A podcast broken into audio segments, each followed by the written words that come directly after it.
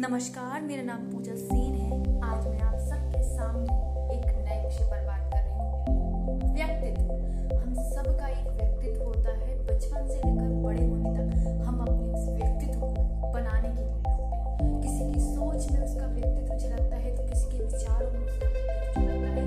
किसी के विचार ही उसके व्यक्तित्व की परिभाषा दे रहे होते हैं। नमस्कार, मैं पूजा। आज आपको इसी व्यक्तित्व की परिभाषा बताने वाली हूँ। बचपन से लेकर